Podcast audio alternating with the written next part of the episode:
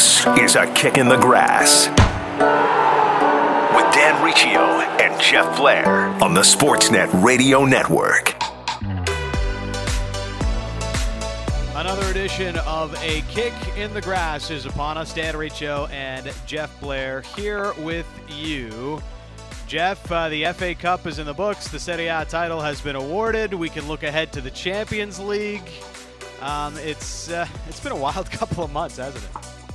Yeah, it seems as if it's been nonstop, and I think kudos to folks not just in running the Bundesliga and running the Prem and Serie A and La Liga, but kudos as well in particular to the folks at the Women's Soccer League in the United States for really being the first league in the United States to get off the ground successfully, doing it, of course, in a bubble format. But soccer was the first sport to kind of dip its toe into the deep end of the pandemic, and it provided the template for a lot of the good things we're seeing right now in North America. So yeah, soccer I think has kind of put to rest a lot of the fears a lot of us had about sports in a pandemic. So that's all to the good. We will have Sophie Schmidt, NWSL Challenge Cup champion, of course, Canadian Women's International, joining us here on the show today, as will Rob Harris, Associated Press, on just the last couple of months, the return of football and how it has gone, the future ahead, and a new, fresh problem with the courts for FIFA. And President Gianni Infantino. We will get to all of that. I did want to shout out Nimmer T-Dot, who sent in a nice review on Apple Podcasts. Excited to be able to listen to a Canada-based soccer podcast that highlights news from all the major European leagues as well as some Canadian MLS content. Good job getting knowledgeable guests and having awesome interviews. We appreciate it. Thank you, Nimmer, for the review, and you can send one in as well. We do appreciate it. Here on A Kick in the Grass, and always questions, comments for the show at SN Jeff Blair and at Dan Riccio 650. We'll get to questions in injury time later on today. Our DMs are open. You can send them in there as well. So let's start on the FA Cup, Jeff. Arsenal 2-1 winners over Chelsea. How about this? We rate Anthony Taylor's performance as a referee, because I know Chelsea fans weren't loving it. No, and here's a question I have about VAR. I've gone from I'm a person, I don't like video review by and large. I think if you're a smart enough fan, you don't need it. But I do see that VAR has played, I think, by and large, a role in I think clarifying things for soccer fans, provided they give it a chance. My question here, it wasn't the worst call I've ever seen, but my question here is, I don't understand how a second yellow cannot be subject to video review. And that was really, I think, the core of this issue here, the fact that the second yellow wasn't subject to VAR. Look, the second yellow is the same thing as a red for the most part. And I don't see why, you can't review a second yellow. It's not like you see it every match. And I certainly think that if VAR is there to answer some questions, regarding 50-50 plays or plays where stuff happens simply too fast for the referee, why is it not being used in this situation? So I'm reluctant to really hammer on officials. As I said, it's not the worst call I've seen. I've seen worse calls not made. But if you're going to look at other stuff, surely to God, a second yellow should be subject to VAR. It just doesn't seem like that big a deal to me. I mean, after Nigel de Jong's dropkick in the 2010 World Cup final, I mean, nothing would deserve a red card after that. Right, it was only shown a yellow. But The conversation, we thought VAR might, eliminate some of the controversy, some of the debates that naturally come out of every big soccer match, it would seem, on the decisions that go one way or another. But Now, at the end of the day, in a final, I'm not a fan of a soft penalty call, and I thought that that's what that was to get Arsenal back on even terms. And then you're right. On the second yellow, if a player is being sent off, then it should be reviewable. And that's something we can both agree on with that. I think refereeing in general, I think there's been an over-reliance on the video review as well, and it's maybe affected the overall quality of officiating across, you know, the top five European leagues, I'd even say, because this has been a problem across the board in the top leagues. But let's focus on the football, because it was still a pretty damn good match. I want to start on Pierre-Emerick Aubameyang. Arsenal got to give this guy a blank check. If they want to have any semblance of progress, it starts with him remaining with this team, Jeff. I know Arteta has plans to make changes throughout the squad, but they got to make sure Aubameyang doesn't go anywhere. He's a leader. He's still the star of this team. I know he's getting up there in age, but you got to keep him around for a few more years as this rebuild moves on. Yeah, you have to add some players that play to his strength. You have to add some players that I think allow him to maybe make a little bit of a transition into his later years. You know, he does an awful lot of running, and he's probably always going to have to do that under Arteta, and that's fine. But I think they need to figure out a way to address their midfield and really put the emphasis on taking a lot of the workload off him, because if you watch him during a match, the amount of work he does, I'm not going to call it non-productive work, but the amount of work he does that doesn't lead to an attempt or doesn't result in him getting service or doesn't result in somebody finishing off the service that he gives them, it's really quite remarkable. But yeah, if I'm Arsenal, he's the guy I build around, you know. And the other thing I'll tell you about Pierre-Emerick Aubameyang. He showed me a lot by coming out of the pandemic pause the way he did, because there were some players that weren't as sharp when they came out. There were some players, frankly, that didn't play themselves into condition. And I thought he really did. He was special. And, you know, on Saturday, you can make the argument he was the only world-class footballer out there on the pitch between the two sides. You know, Christian Pulisic went out with injury. Chelsea have got a lot of players incoming when the offseason does happen. But you know, he is still a cut above what else we saw in the field. And Arsenal, they've got to figure some stuff out. They've got to get rid of Mesut Ozil and bring in some more talent around the squad. But first and foremost for me, keep Pierre-Emerick Aubameyang. Arteta, Mikel Arteta. I thought he outclassed Lampard here in the manager battle. They really exploited that left side, which, you know, led to the Aubameyang goals. But And it was something that Lampard couldn't figure out, which is funny because they did the same thing against Manchester City just a couple of weeks ago in the FA Cup semifinal. But it, you know, Arteta, this is a first trophy, and for him, and for Arsenal, and with Arsenal, it feels like everything's positive around this guy right now. And if this club support him, if they, you know, allow him to build here and build from this, then Arsenal could be in pretty good hands. I don't know if they ever win another Premier League title, Jeff, because I don't think they have the same kind of investment plans that Liverpool, Manchester United, Chelsea, and Manchester City certainly have, and that's going to make it difficult for them to reach that apex again. But as we've talked about in recent weeks, Mikel Arteta seems like the right man for the job. Yeah, look, I think if there's any team in the Premier League that's poised to pull off a surprise next year and maybe sneak into the top four, sneak into the top three, I really do think it's Arsenal. The question is, will the Kroenke family back Mikel Arteta? And I don't know if we will necessarily know that, because this is going to be such a strange summer, such a strange transfer period. I think it's going to be a difficult time frame to try to figure out what teams' intentions are.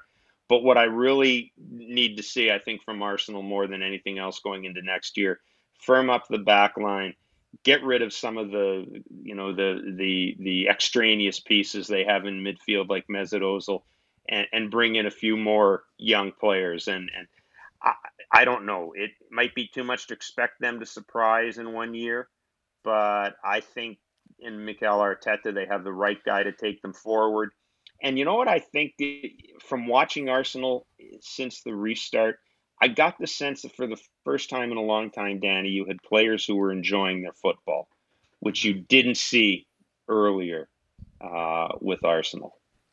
Well, if they still got Unai Emery, they don't even make the FA Cup final. They certainly don't win it. This is a huge positive for them. And one thing that could be interesting, Lampard talked about this after the match, with all the injuries that Chelsea had, Pulisic goes off with injury, Azpilicueta also injured. Lampard is already saying, in the interest of fairness, there's no way we can start on September 12th because they've got to go to the Champions League.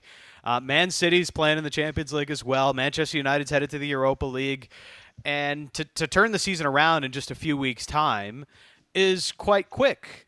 But, hey, maybe that's a benefit to Liverpool, to Arsenal, as those teams will get a few weeks off here to prepare, think of what they want to bring into the squad now that the window is open. If the season does restart this quickly, it could be a huge boost for a team like Arsenal.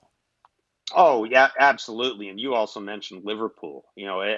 Has a Premier League champion ever been as happy to not have to be involved in Champions League play? Yeah, as Liverpool is. You think about the rest these guys are going to have, and and Jurgen Klopp relies a lot on his main players. They're going to be well rested. They're going to have a proper training regimen in the off season leading up to the start of the next season, probably more proper, if you want to call it that, than any of the other elite teams in England. So I think this sets up really, really nicely for Liverpool. What's going to be interesting, though, and I keep thinking about Man City this year, I've got to think Jurgen Klopp is smart enough to realize that you have to make a few additions to your team. You can't sit on your laurels when you win a title. A little bit of churn. The Yankees were great at this when they were winning World Series. A little bit of churn is good. You keep your main players, but bring in some guys who are young and aggressive, or guys who are maybe middle-aged and hungry for a title. So I will be interested in seeing what Jurgen Klopp does in that regard. But this plays nicely for Liverpool. This really plays into their hands for next year. Didn't mean to leave out Wolves. They are also still in Europa League action as well, as they will take on Olympiacos on Thursday. So quick thought on Chelsea here. I thought they were really punchless once Christian Pulisic went down with the injury. He's one of the players that impressed me the most after the restart. You were talking about Aubameyang from that front earlier, Jeff, but Pulisic really found himself after in the break off, and was maybe the biggest reason Chelsea locked down that top four spot. He himself, and yes, there's going to be help coming in with Timo Werner and Ziyech and maybe Kai Havertz, but Christian Pulisic, not only just for Chelsea, but for the U.S. men's national program as well, is just a beam of hope right now for these two programs, both internationally and at club level. Yeah, and it's a hell of a debate, isn't it, right now in CONCACAF, who the best young player in CONCACAF is. Is it Pulisic or is it Alphonso Davies? Look, Pulisic, I think, he looks, when he is on, when he is healthy, he looks exactly like the player we saw playing in the Bundesliga. There are some guys who come over from the Bundesliga and they have a hard time transitioning their game to the Premier League because it's a different league. It's officiated differently. There's a different emphasis in physical play, all that stuff. He seems to have been able to take the things that served him well in the Bundesliga and translate them into the Premier League.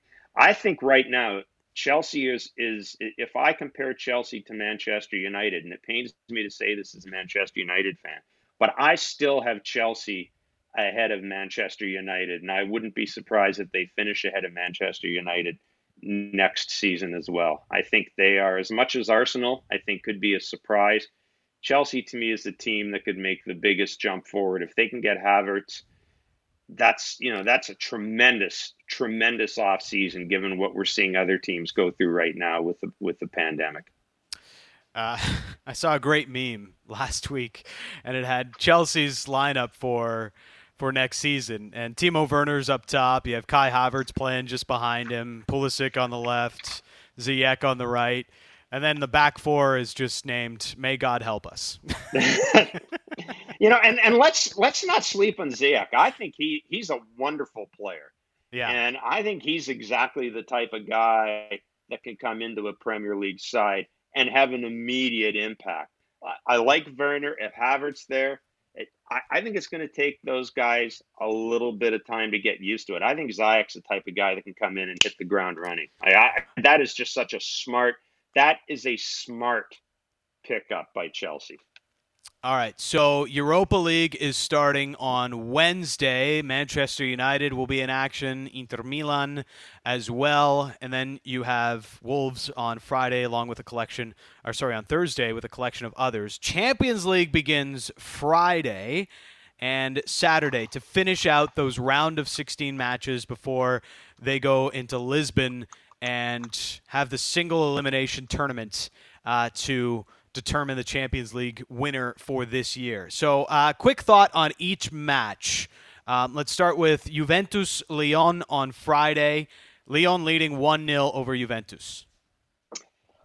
I don't know how anybody can look at the French teams and think that they have a shot in this. I mean, they haven't they played one meaningful match, maybe some friendlies.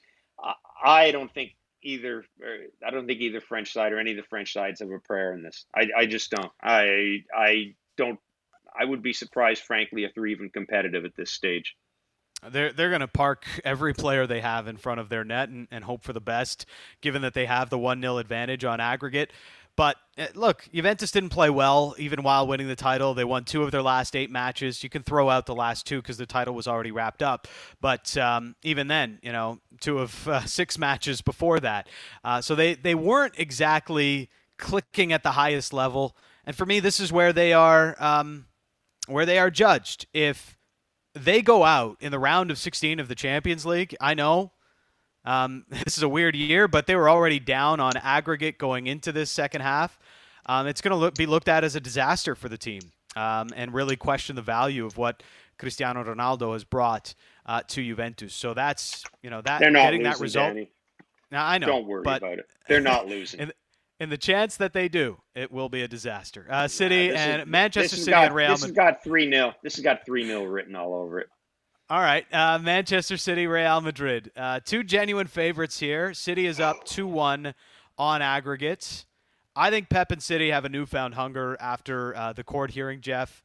And Madrid, they won La Liga, and they were really quality. We talked about how much Zidane really found the best version of this team.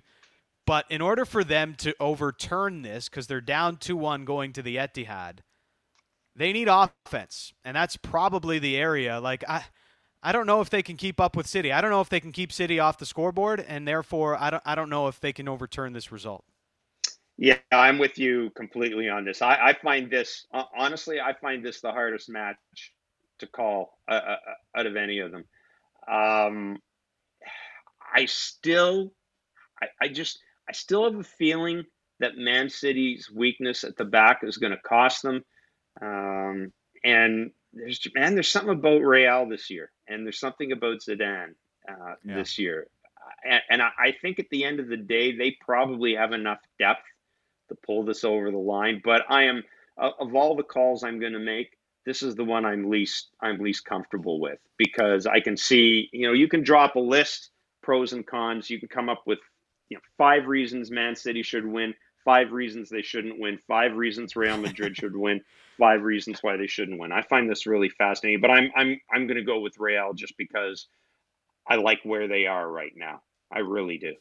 On Saturday, Barcelona and Napoli, and I love the storyline going into this one. They're tied 1-1 on aggregate going back to the Camp Nou, but a broken Barcelona team against Napoli who, they just fight as a unit under Gattuso, right? That is their MO. So trying to see Barca and more applicably just Messi try to overcome that is really the storyline of this match. Can Messi do enough against this Napoli team who we know is just going to get stuck in and make it as difficult as possible? Yeah, I'm going with Napoli in this. I just think it's, you're right. It's such a fascinating story. Look, I love Gattuso. I always have. I mean, it pained me as a German fan, but Gattuso was one of my favorite players. I absolutely loved watching him play, and I love the way he runs this team, and I love the way this team plays for him. And it's, boy, these are two teams that are at kind of, when you talk about mentality and you talk about mindset and you talk about all of that stuff, they're kind of at different levels right now. You know, Barcelona hates its manager for the most part. The players don't like each other in a lot of instances. And Napoli's the exact opposite. They would literally run through the wall for their manager. And I think there's a sense with Napoli too that they have some players that are moving on. And you know, I think this is just a great underdog story for Napoli, and I can absolutely see Gattuso pushing these guys through. They beat Juventus in the Coppa Italia final on penalties. It's not going to be an easy one for Barcelona. Napoli trying to make good on the stink that Carlo Ancelotti left with his terrible start to the season for that club. And finally, Bayern-Chelsea. We know Bayern are up 3-0 on this one. Chelsea, it almost feels as though Chelsea would rather this match not even have to happen given all the injuries that they've got and the big deficit they've got to overturn. How do you look at this matchup? For me, it feels like a warm-up for Bayern as they get ready for the tournament. Yeah, I still think Bayern has to be the favorite going into this. If Real had been more impressive, then I might look at Real as being the favorite going in this. But my goodness, could Bayern do anything else after the reset? I mean, what could they conceivably have done? How could they have played any different? They were as close to perfect coming out of the pandemic as any team we've seen. I see no reason, Dan, for that to stop because of the layoff. Hansi Flick has used a lot of players. He's tried a lot of different tactics. He's got a handle, I think, on what the guys can do from off the bench. He's got to re-energize Thomas Muller, who I think is still, he's got to have eyes on getting back to the German national team. I think Bayern really is the team to beat, and I just don't see them. I don't see anybody in this tournament right now beating them. I can't. Yeah. They've been so good, and I still feel that they are the favorite as well going into this. And what it could mean for Alphonso Davies, right? The first leg of this match was his coming out party to world football, really. The way that he just absolutely destroyed Mason Mount down that left flank and handled Chelsea really was the moment that Davies was looked at as one of the golden boys of Europe from an under-21 perspective. So it's going to be fascinating. Friday, Saturday, Champions League matchups to come, and we'll continue breaking it down next week as they get closer to the actual tournament starting on August 12th for the final 8 in single elimination. Dan Riccio and Jeff Blair are kicking the grass. Let's now welcome into the show Rob Harris of the Associated Press to join us as FIFA's got some problems once again from a criminal investigation standpoint. Gianni Infantino is under investigation, and also just what this has looked like covering the game over the last couple of months. Thanks for this, Rob. How are you? Oh, good. How are you? We're doing well. We're doing well. It's the FA Cup wraps up this past weekend, but you've been traveling around watching all these matches in quick fashion. What's it been, 16, 17 matches over the last 30 or so days?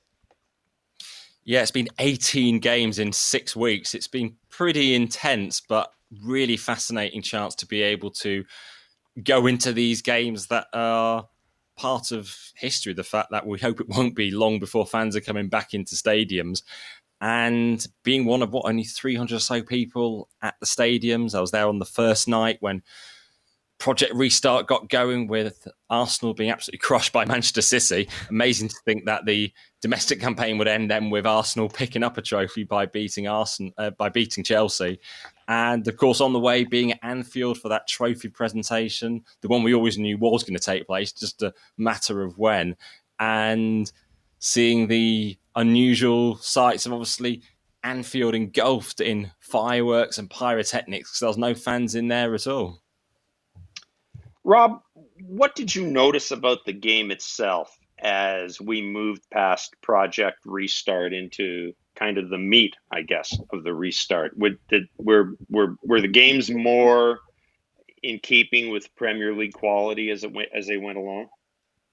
Something that's been observed quite interestingly about the whole period of the last 6 weeks is the fact that unusually every game has been live on television in the UK. Normally, only around 200 out of the 380 are actually available for live viewing in Britain. That's to protect the match-going audiences, to make sure it doesn't deter people from going to games, particularly lower down the divisions. So while the rest of the world has had the chance to watch all the games, this is the first time we've had that situation in the UK, which means you're seeing games of not a lot of quality at times. So that does perhaps cloud some of the judgments, because perhaps normally some of those lesser games, not to be too disparaging towards some of the teams, they only make a few moments of highlights on programmes like the Match of the Day programme fronted by Gary Lineker. But I think we have felt the absence of fans from the stadiums, and it has affected the games. Particularly I was at the King Power when Leicester played Manchester United for what became obviously that shootout effectively for a Champions League place. And all I was thinking that day was just how different would it have been, a full stadium packed with Leicester fans? Could they have made that slight difference in terms of pushing the players and helping them sort of get themselves over the line? Because I think that's one of the really regrettable stories of the season, but waiting the whole pandemic, just the fact Leicester, having spent from September until July in the top four, suddenly in the closing stages collapse, and obviously are now not in the Champions League that season. Yeah, and that was one of the tough stories of the return, at least for them. I'm sure Manchester United and Chelsea fans aren't as worried about it right now. But what is the way forward? You know, Frank Lampard has already talked about this being too quick of a restart for next season as they kind of target September 12th. But what is the way forward now for the Premier League and some of the other leagues in Europe? How quickly do they get things going, and will we see fans back in the stadium soon? I mean, it's such a rapid turnaround. They're talking about holding the Community Shield on the final weekend of August. So we're just weeks away from the new season beginning. And obviously that involves the champions, Liverpool, against the FA Cup winners, Arsenal. And obviously with the fact neither of them are still in European competitions does help in some way. But of course, if Manchester City and Chelsea do reach the Champions League final in 3 weeks' time, if Manchester United, Wolves find a way into the Europa League final, we're talking about their seasons ending in the third week of August and then starting up again on September the 12th. Before they do start the season again, they would have to have some warm-up games of some sort, some break. So there is a sense that maybe there will be a delayed start to the season for those teams that do reach the final stages of the European competitions. But there's very little time without any break at all. And of course, if you are wanting your complete football fix, of course, we have the Europa League, the Champions League and the Women's Champions League all running through August. And then in England, you've got the Women's Super League starting up in the first week of September. And also, you've got the Men's Nations League games as well. So it's all on football all the way through to I'd say next July. Then it spills over into the Olympics as well in Tokyo.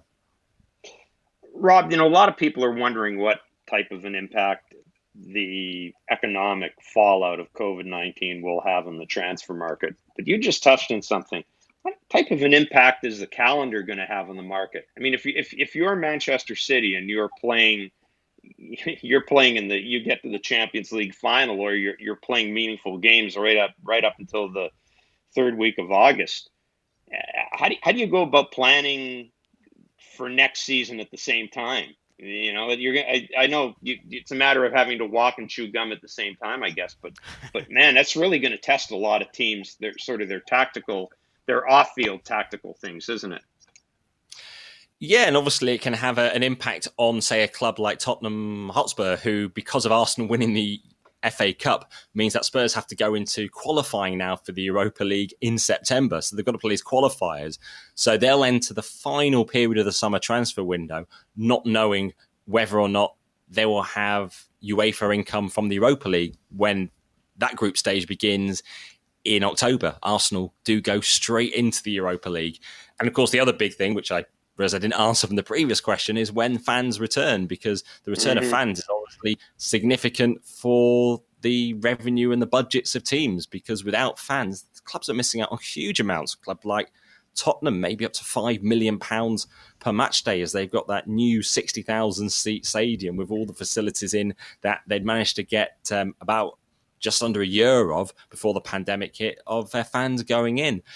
The way things are looking at the moment is potentially there could be some delay over the return of fans. We are looking officially at October as the moment fans can start to return into stadiums. That was the announcement from the Prime Minister Boris Johnson in July.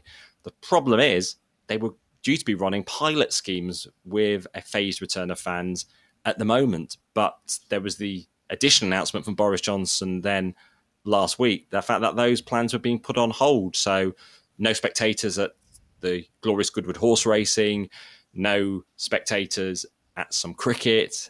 And although they had been able to go on day one of the World Snooker Championships, no more fans for the remainder of that event in Sheffield. It's all because of the concern about the rising infections of the coronavirus. And that is going to be the thing that ultimately dictates whether or not fans can return, and also how many of them can return into stadiums. We're not looking at full stadiums, certainly for a long time. That's what one of the government advisors told me recently. He thinks it could be a year away. And even if and when Premier League stadiums are open to fans from October, well, even then, if the stadium could be at 25% capacity, that would be a good thing for clubs. I mean, they're going to struggle for anything higher than that. I mean, maybe just getting fans in at all and some money is the start of things. Of course, they've got all the match day costs of running the stadium as well at a time when they can't actually fill them. Yeah, and here in Vancouver, there's been talk that there will be no fans at any type of sporting event until there's a vaccine. So it's going to be a while before we see that from a regular perspective anywhere on the football worlds. It is Rob Harris of the Associated Press joining us, and it's already been a weird enough year in 2020, so why not throw in another FIFA scandal to the mix, as the president, Gianni Infantino, is now under criminal investigation. How serious is this for the FIFA president? I mean, this is really serious for him, the fact he's under criminal investigation. It's not like his battles with other football leaders or the confederation leaders that he's had during his 4-year presidency.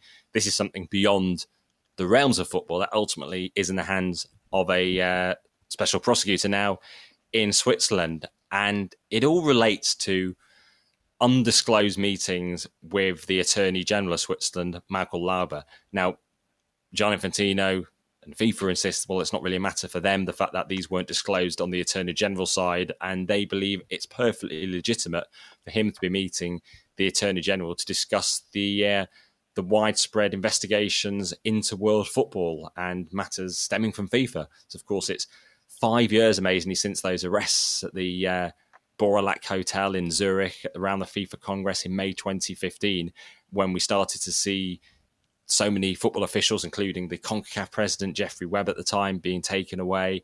So many officials in other parts of the world then also being detained. And an investigation that does still continue. Just in recent months, the fact that they issued new indictments that include some allegations against Qatar and the World Cup bid as well, although they didn't bring charges directly to that part of it. But so FIFA say that they have an obligation to meet the people who are ultimately leading these investigations. What is incredible, though, and speaking to FIFA's top lawyer about this, is the fact that Infantino didn't keep any notes or minutes of these meetings. And which seems, as I put it to FIFA's Deputy Secretary General Alistair Bell, potentially reckless. He denied it was such. The fact that he's going in to meet these people and not making notes, even to brief other people at FIFA. And they believe there's some sort of agenda at play to try to affect the presidency. But certainly it's a very serious matter for Michael Lauber. And as Attorney General, he's already offered to resign in the last couple of weeks. And what we've seen with Swiss investigations down the years, particularly around FIFA, is that they can go on for some time, which means this is a question mark that lingers as it perhaps doesn't necessarily reach a speedy and early resolution. What type of an impact is this going to have on the planning that FIFA has to do? Already we've talked about this. The international calendar is going to be, well, it's going to be a mess. You don't know about the speed of the development of a vaccine. I mean, it stands to reason that not every country is going to recover from the pandemic at the same time. There's going to have to be a lot of juggling going on here. Is this going to have an impact, do you think, on FIFA's ability to finally get the international calendar figured out, and also, I guess, to nail down sponsorship agreements? Yeah, I mean, FIFA obviously do have significant cash reserves that they are now using to distribute funds to the national associations and confederations. They've issued in the last week or so the guidelines that federations have to follow to be able to meet the requirements to receive the funding. And there's going to be federations hit for some time, particularly with matches being held without any fans. For some countries, that's a key source of revenue. For others, they are more reliant on the broadcast money. And we look at the uncertainty going forward in terms of international travel and quarantines and the abilities of countries and national teams to go around the world to play their matches. We are still obviously over 2 years away from the 2022 World Cup in Qatar, but there is that on the horizon, obviously a huge event where people will be traveling in significant numbers to. And the whole search for a vaccine obviously is one of those key things. And then it's the rollout of the vaccine, ensuring there's a wide universal distribution of it and it's taken up, which helps to ensure the world starts to gain some sort of protection. It's not easy to get coronavirus vaccines. It's not happened in the past. They are optimistic, though, in the UK that one might be coming.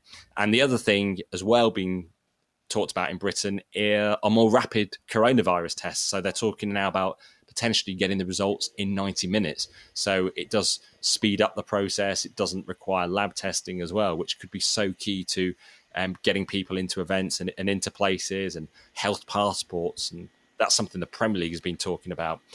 And what we've seen perhaps in the last few months is the congested football calendar and the impact of it as well. The fact there's so little wriggle room to fit games, and it just needs something like the delay we've had, and it suddenly throws things completely out of kilter. It means you're looking at teams finishing the Champions League and Europa League in late August, having to resume a new season straight away, one that goes all the way through to next July with the Continental Championships as well.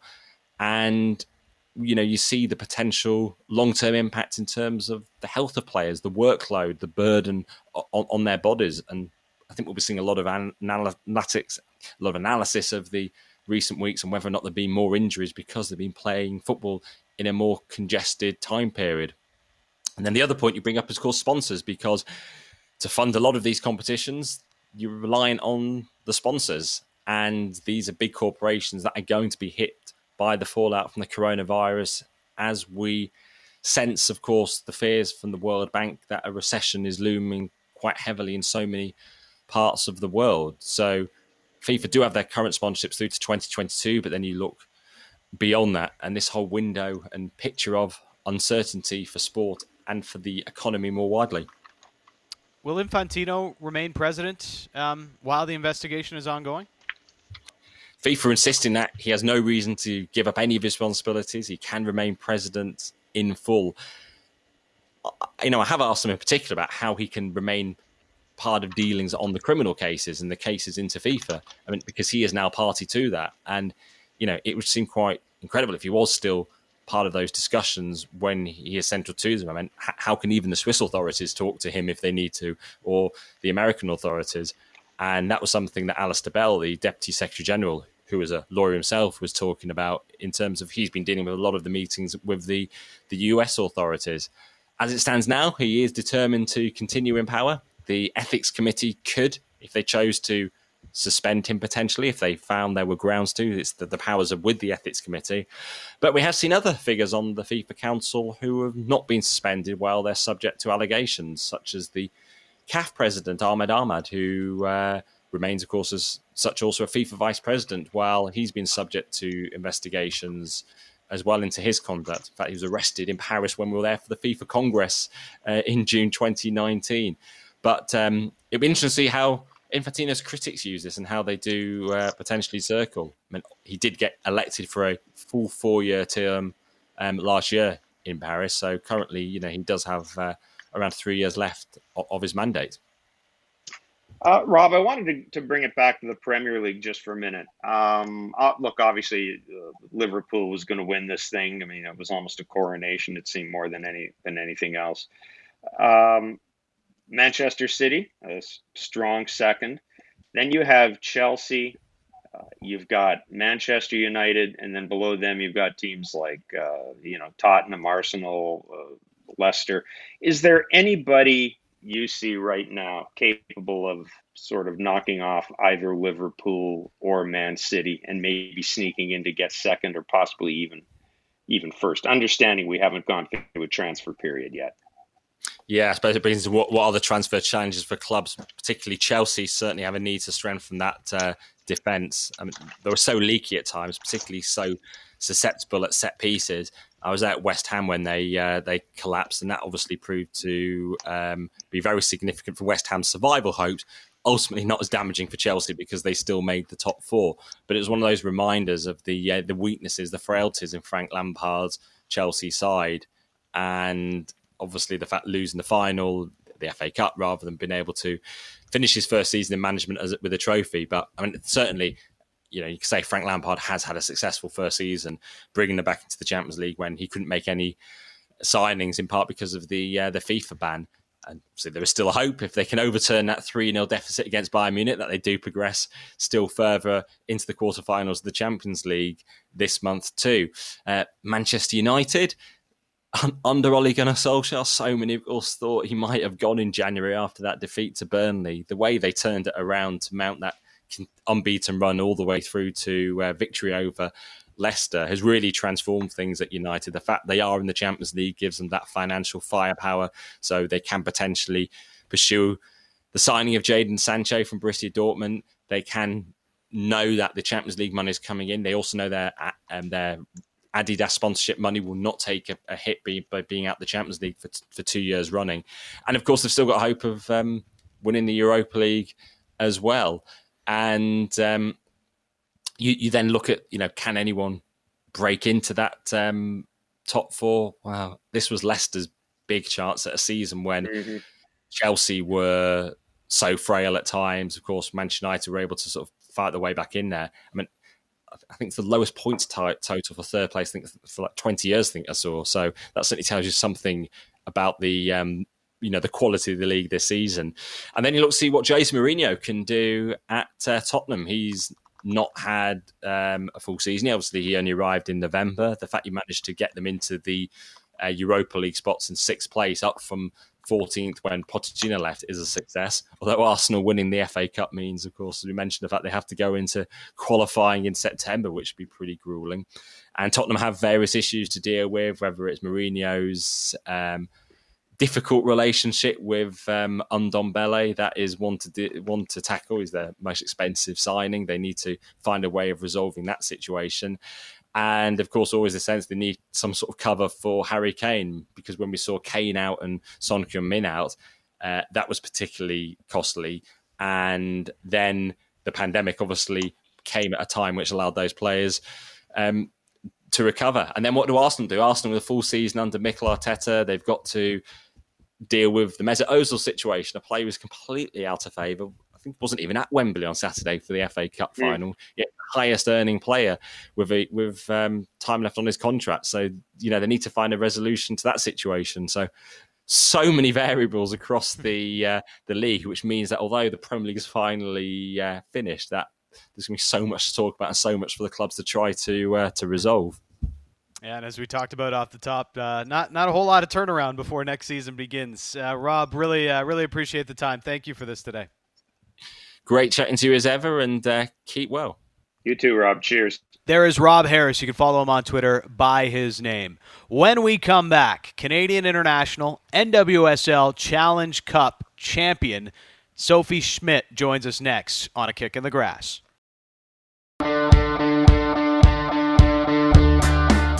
Back in on A Kick in the Grass. Dan Riccio and Jeff Blair with you. And last week, Sophie Schmidt and the Houston Dash were crowned champions of the NWSL Challenge Cup. She'll be joining us here in just a second. A lot of Canadians in this tournament. There was, I believe, 12 to 15 Canadians that participated in the NWSL Challenge Cup, Jeff. But my question is, when do we see an NWSL team in Canada? Boy, that's the big question. I mean, look, to me the two biggest gaps in Canadian sports right now, the two biggest vacuums in Canadian sports right now, would be having a WNBA team in Canada and having an NWSL team in Canada. Those are two growth sports for women. What kind of would concern me a little bit is, I wonder if maybe you wouldn't see issues with women's soccer that we've seen with women's hockey in this country. But women's hockey is a destination for Canadian television viewers. Women's soccer is a destination. I'm talking about the national team. It's destination TV viewing for Canadian sports fans. There's a rich tradition of success, of transcendent Canadian women's soccer players, just as there's a rich tradition of success and transcendent players in Canadian women's hockey. And I wonder if a fan base that has been so conditioned to get worked up for national team games, I wonder if you wouldn't see it have a difficult time getting worked up for a club team. I think that's one of the things that hampers women's club hockey in this country, is it doesn't matter who you put on the ice. It doesn't matter where you play. You're not going to recreate the drama of Canada versus the U.S. in international hockey. Same thing, I think, kind of holds true for soccer. But look, you still have to give it a go. There's absolutely no reason you couldn't have a women's team in Toronto or Vancouver. The time is right. It's a great product. We've got another generation of Canadian players coming up now. The cupboard isn't bare after Christine St. Clair, as a lot of people thought it would be. So, the time would be right, man. The time would absolutely be right. Yeah, I mean, you've got Jesse Fleming going to Chelsea. That was a big story last week. You've got Jordan Heidema, who looks like she could be that future goal scorer for the Canadian team. I wonder what's going on. Like TFC, the Whitecaps, the Houston Dash are connected to the Houston Dynamo in MLS. Right. We're seeing a lot of these NWSL teams are connected. The Portland Thorns, where Christine Sinclair plays right now, they're right there with the Portland Timbers. I'm not sure what the holdup is, but there's got to be something there that makes sense. For especially Toronto FC and Maple Leaf Sports and Entertainment, with the money that they've got, they should be able to pull this off, unless, there's a thought to create a full-on Canadian women's division a la the Canadian Men's Premier League. So these are the next steps. It's great. It's got to happen, because the longer this waits, the more chance there is that our Canadian international team loses ground on some of the top nations in the world, where you're seeing France has a really strong top women's division, England's is growing, and of course the U.S. are always the juggernaut. That's got to happen soon, and let's get into more of these topics with our next guest. She is a Canadian women's international. She's an NWSL Challenge Cup champion, Sophie Schmidt. Thanks for this, Sophie. Congratulations. How are you? Thank you. Doing great. Still buzzing from that win, for sure. So the celebrations, how have they been? Winning the title, I mean, what's how was it after, and what has the last week been for you? It's been absolutely phenomenal. We definitely overachieved what we thought we would do in the tournament, so that was great. And then post-game celebrations were epic in Utah, but on our own, isolated, of course. And coming back to Houston, the reception has been phenomenal. Everything's shut down. The city's hurting a bit, but we celebrated in style. We had a drive-through celebration on Thursday, where we set up a huge stage and anybody who wanted to could come by in their car and celebrate with us. So that was definitely special and unique. Sophie, the league was the first North American league to successfully get up and running and using the bubble concept that a lot of other leagues are using. What does that say about the women's game, the management of the women's game? And tell us a little bit about what life in the bubble was like. Yeah, absolutely. We were very proud to be the first league to figure it out and get it up and running and to get all the protocols in place. I would say that the med staff and the league did a very good job of ensuring player safety first and foremost. And yeah, it was definitely not easy to be in the bubble and the lead up into it. It was a lot of isolated trainings to small group trainings to team trainings, and constantly being nose swab tested isn't fun, but very proud of the organizations and the team and the league, the way we handled it. Being in a bubble is not easy, as you guys can see in the other leagues, that the temptation is there to break protocol and go out and enjoy life a bit, but we definitely hunkered down for a month and did not leave basically our hotel and the training ground, which was tough mentally, and especially with all the things that are going on in the world, it's not easy, and we've had people being affected with COVID and family members passing away and things like that. So yeah, definitely a lot of challenges, but we definitely overcame. And I think it just shows a testament to the women's game and their determination to set their mark and set a precedent. And it was successful. I think over 600,000 viewers on CBS south of the border there. And it gave a stage, and the quality was good. There was a lot of positives to take out of this, as difficult as it might have been. Yeah, 100%. There was a lot of buzz around town. Everybody, I think, was just eager for live sports to be back, and I think that showed in the numbers, and we were just happy to kind of get out there and perform. It was strange to do it in empty stadiums, but it's fantastic to see the support online. What do you think the key will be, Sophie, to build on this? I guess it depends where things go, but just kind of finding a way to stay relevant. Right now, we're trying to figure out, the clubs are, how to get some games in, what the next step is, or do we wait all the way till next season? So I think it's trying to stay in the public eye, keep getting games out there for people to see, but it's going to be tough. The next couple months are definitely going to be a challenge. Sophie Schmidt, NWSL Challenge Cup champion, joining us, and you score in the final. You mentioned weirdness without fans. Just kind of describe what that's like. I mean, playing on the biggest stage in the world, playing in World Cups for Canada, and then playing in front of nobody. It's how is that for the motivation, for the mentality of a player? Yeah, it was different, but then at the same time, I mean, especially as a female soccer player, it's something that you're kind of not used to it, but it's like it's been a part of kind of the history of where we've come from the women's side, and definitely miss the fans, because especially, when the moment gets tough, they're supporting you or heckling you or something. But the team did a really good job of building each other up. I think I have nothing but great things to say about the people that weren't on the field playing, the support from the bench and the staff. They were providing energy us in those games, and it was pretty incredible. We also knew that there was fans out there, that they were supporting us. And I think especially coming from Houston, it's been really hit hard with COVID. We knew that we were also playing and fighting for something bigger than ourselves, and that definitely drove the motivation factor and the never give up, don't never die mentality. Sophie, where is the women's game now in North America compared to, let's say, 5 or 6 years ago? We've taken tremendous strides. Absolutely. I think especially south of the border here in the U.S., it's the game has grown, and the U.S. side has been a thriving force in that. And I think having the NWSL stick around consistently for a couple of years now, they have a base. There's excitement, there's buzz, and other teams joining the league next year in Louisville, and then Angels like LA, Angel City joining the year after that. So the game's going, the excitement's there, the support is there, fans are there, and like there's so many young girls out there playing soccer. So it's nice to have that opportunity. But I think in Canada, we're still steps behind.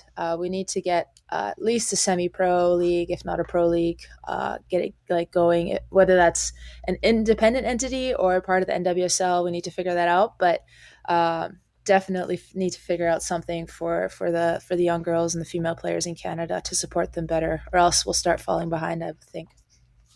Is it time for a Canadian team in NWSL? I think so. Why not? I was ready years ago with the Whitecaps rumors that were happening. But I think it would just be so great for Canadians. I know that like logistics is something that needs to be worked out, but I mean, we're so hungry for women's soccer in Canada, and it's coming. I think it's coming. It's just we got to take those steps. Sophie, it seems to me that in some ways, one of the issues with a women's club team in Canada, and this is something that I think you had a hand in as being part of the national team, is that it's a little bit like women's hockey in that our women's national team is such a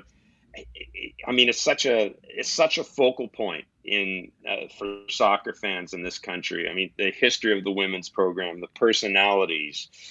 You know, London was a great Canadian sports moment. I mean, it felt like a gold medal, I think, for a lot of people, Sophie. And I'm just wondering, do you think in some ways that kind of hurts it, and that as a country we rally around the women's team, and it's going to be hard to find a team that kind of engenders that nationwide support if you stick a team in Toronto or Vancouver or Montreal or wherever? Potentially, but I think people are also going to just support Canada. So I think it'll be hard if there's no Canadians on a team in, let's say, Toronto, Montreal, Vancouver, wherever it happens. That would be difficult. And best case scenario, Christine Sinclair is playing for that club. But I mean, that's an ideal world. It might be hard for fans to get behind it, but I think just having like that, just supporting a Canadian club, I think that identity from the national team will carry over to club, and people will rally behind that. Maybe not to the same extent, but definitely I think the support will be there. Well, and we've seen it with the Canadian Premier League on the men's side. You know, it's not easy to create a division out of nothing in Canada, given, you know, soccer is still a growing sport across the country. But you know, there's got to be room for a women's division. We've seen the support with the national team, and like you mentioned, it's kind of imperative given what we're seeing in Europe and how much, you know, countries there have really bought into having top women's leagues, top divisions for women. I mean, we're only going to fall further behind as a nation if this doesn't happen soon. Absolutely, 100% agree with you on that point. And like you said, it's not easy to establish something from nothing. But like you said about how Canada soccer's grown and the players, so many of the players, my generation, a little bit older, like Christine Sinclair, Diana Matheson, Rob McGill, Rian Wilke, like these big names, they started in the, I think, what was it, W League? With the Whitecaps before, and Ottawa Fury, and like everyone was playing in those leagues. They were at university, summertime, playing in those leagues. Even if you weren't in the U.S., you could still play. Like if you're playing Canada, there was a platform there, and I think it contributed a huge amount to the success of where we are now as a country. And I think we need to get back to refocusing on that and giving players a platform to play. Even though it's challenging and it's going to be hard, but yeah, we just need a couple years. Sophie, you know, look, one of the things the pandemic has done is it's really kind of thrown a wrench into the entire international schedule. It's thrown a wrench into a lot of things, but how concerned are you, or how much attention are you paying right now to how the Canadian national team is going to come out of this, especially since there will be a coaching change as well? Yeah, it's tough to kind of wrap your head around it because there are so many unknowns, and it's difficult to get stressed about too much. There's no answers currently. I think definitely once we find out who the next coach is, that's one big step in terms of the planning process. In terms of us meeting again, it's so hard. Like, we want to get back together as soon as we can, and we know there's FIFA windows, so we don't know if FIFA is going to allow teams to participate in that, and with COVID. But I think the biggest thing right now is individually players making sure that they're finding a good environment, clubs. A couple of girls have gone over to Europe to find teams to play for there. And I think making sure that physically and we're getting game time is like the best thing we can do right now with the situation given. And then as soon as we can get back together, we'll work really hard. But it's definitely challenging and a bit daunting, especially with a huge event like the Olympics, potentially next summer. But, you know, we're trying to just turn over every stone that we can in our own little ways. Yeah, and there's so much promise within the team, but missing out on the Olympics this summer and hoping and trying to prep for it next summer with all these unknowns, it can't really be all that easy, right? Yeah, no, 100%. And it's like mentally also getting back up, you know, we were preparing for the Olympics for this year, and you physically put in a shift, and then now it's like reset and let's go again, kind of a thing. It's a definitely a challenge.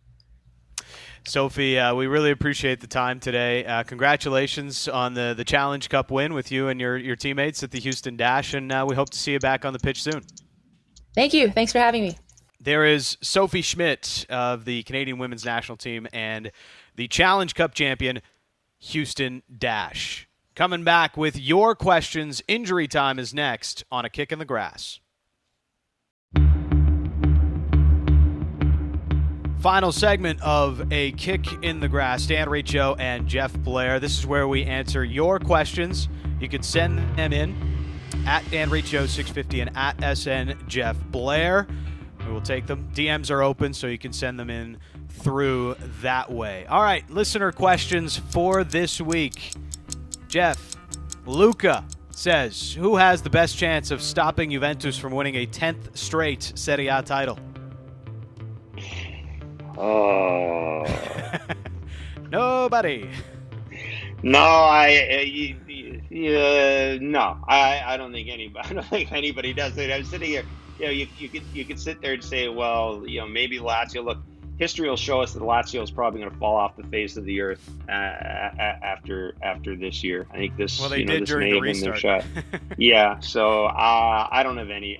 Danny, I'd love to say there's somebody could step up there, but I don't have any faith in anybody taking a run at them. You know, I just don't.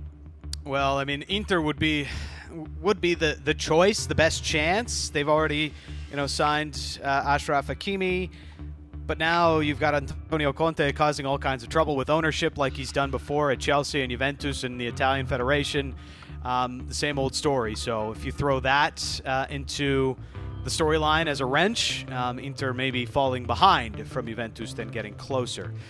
Tom has this question: what's next for Eddie Howe? He and Bournemouth part ways. A love story is over. Yeah, I mean, yeah, I listened to the Guardian podcast this week, and they were talking about Eddie Howe, and a couple of folks on that show mentioned they thought that he looked awful as the season went on. You know, physically, they were talking about there were people around the club that had really grave concerns about him. If you saw his interviews, he just looked like a different guy. I think this is just an example of a player and a club maybe not falling out of love, but just kind of running out of time. What I would like to see him do is the same thing I like to see a lot of managers of his status and in his position do: step back and wait. Don't jump at the first offer. You know, there are going to be some teams in the championship next year who would bear watching. There are teams going up to the Premiership with managers that, you know, I don't think it's not necessarily carved in stone that they're going to finish the year there. If I'm Eddie Howe, I'm just biding my time and maybe getting a job as a pundit, maybe getting on the couch or so for a year. But I'm playing my cards very, very smartly, and I'm definitely not jumping at the first offer. What he did with Bournemouth is, and the budgets that they had there to keep them in the Prem for as many years, to get them into the Prem, was special enough. But, you know, maybe a club with a little bit more resources, And you know, you can carry them into the mid-table and be a team that gets excited about potentially competing in Europe from a Europa League standpoint, and just slowly growing, you know, and because he deserves that. But you're right, recharging the batteries is probably top of the priority list right now for him. We have this question that came in this morning. The FA ruled that coughing is now a sending off offense if you were to cough on a player. The question is, who would be most likely to get the first sending off for coughing on a player? Well, look, when it comes to fouls, when it comes to red cards and it involves the mouth, got to be Luis Suarez, doesn't it? Yeah. Is there anybody else? Is there anybody else to come to mind? I don't think so. I just don't think so. Maybe Joey Barton would have been the name that came to mind for me. I know he's not really top of mind anymore, but Joey Barton would have been my answer on that one. Thanks for the question, James. And Hans with this question. What would be your best 11 from the champions of the top 5 European leagues? I'll give you mine first, Jeff. I go Alisson from Liverpool. At left back, I've got Davies, Ramos, Van Dijk is my two center half, Alexander-Arnold at right back. Moving into midfield of my 4-3-3, Thiago, Casemiro, and I got to get some Italian flavor because there's really nobody else. Marco Verratti would be also in my midfield. And then up top, Mbappe, Lewandowski, and Paulo Dybala. Yeah, I mean, I agree with you on I hate to say this, I agree with you on all of those calls. You know, maybe I would think Raphael Varane might be a possibility, and I really like David Alaba as well. You know, again, I don't think you can err too much on the side of having too many Bayern Munich players in there. I think he has just been terrific, but I really, the rest of it, it's pretty hard to argue with. You know, maybe. Well, you know, I was going to say you're looking at the league champions. I mean, when you first threw that out there, I said, okay, how can Kevin De Bruyne not be in it? But in terms of league champions, it's hard to argue against any of those picks. Yeah, up top, there's just so many options. Sadio Mane could have been there as well. I really debated that one, but I had to get Paulo Dybala in there as my Juventus bias. You didn't have any Jordan Henderson? No, Jordan Henderson, PFA Player of the Year, not in my best 11. No love for that. Jordan Henderson. We are always happy to hear from you. Questions at SN Jeff Blair and at Dan Riccio 650. We'll answer them in injury time. New episodes out every Monday. Jeff, thank you as always. Champions League back next weekend, and we're back next Monday. It is on the Sportsnet Radio Network, A Kick in the Grass.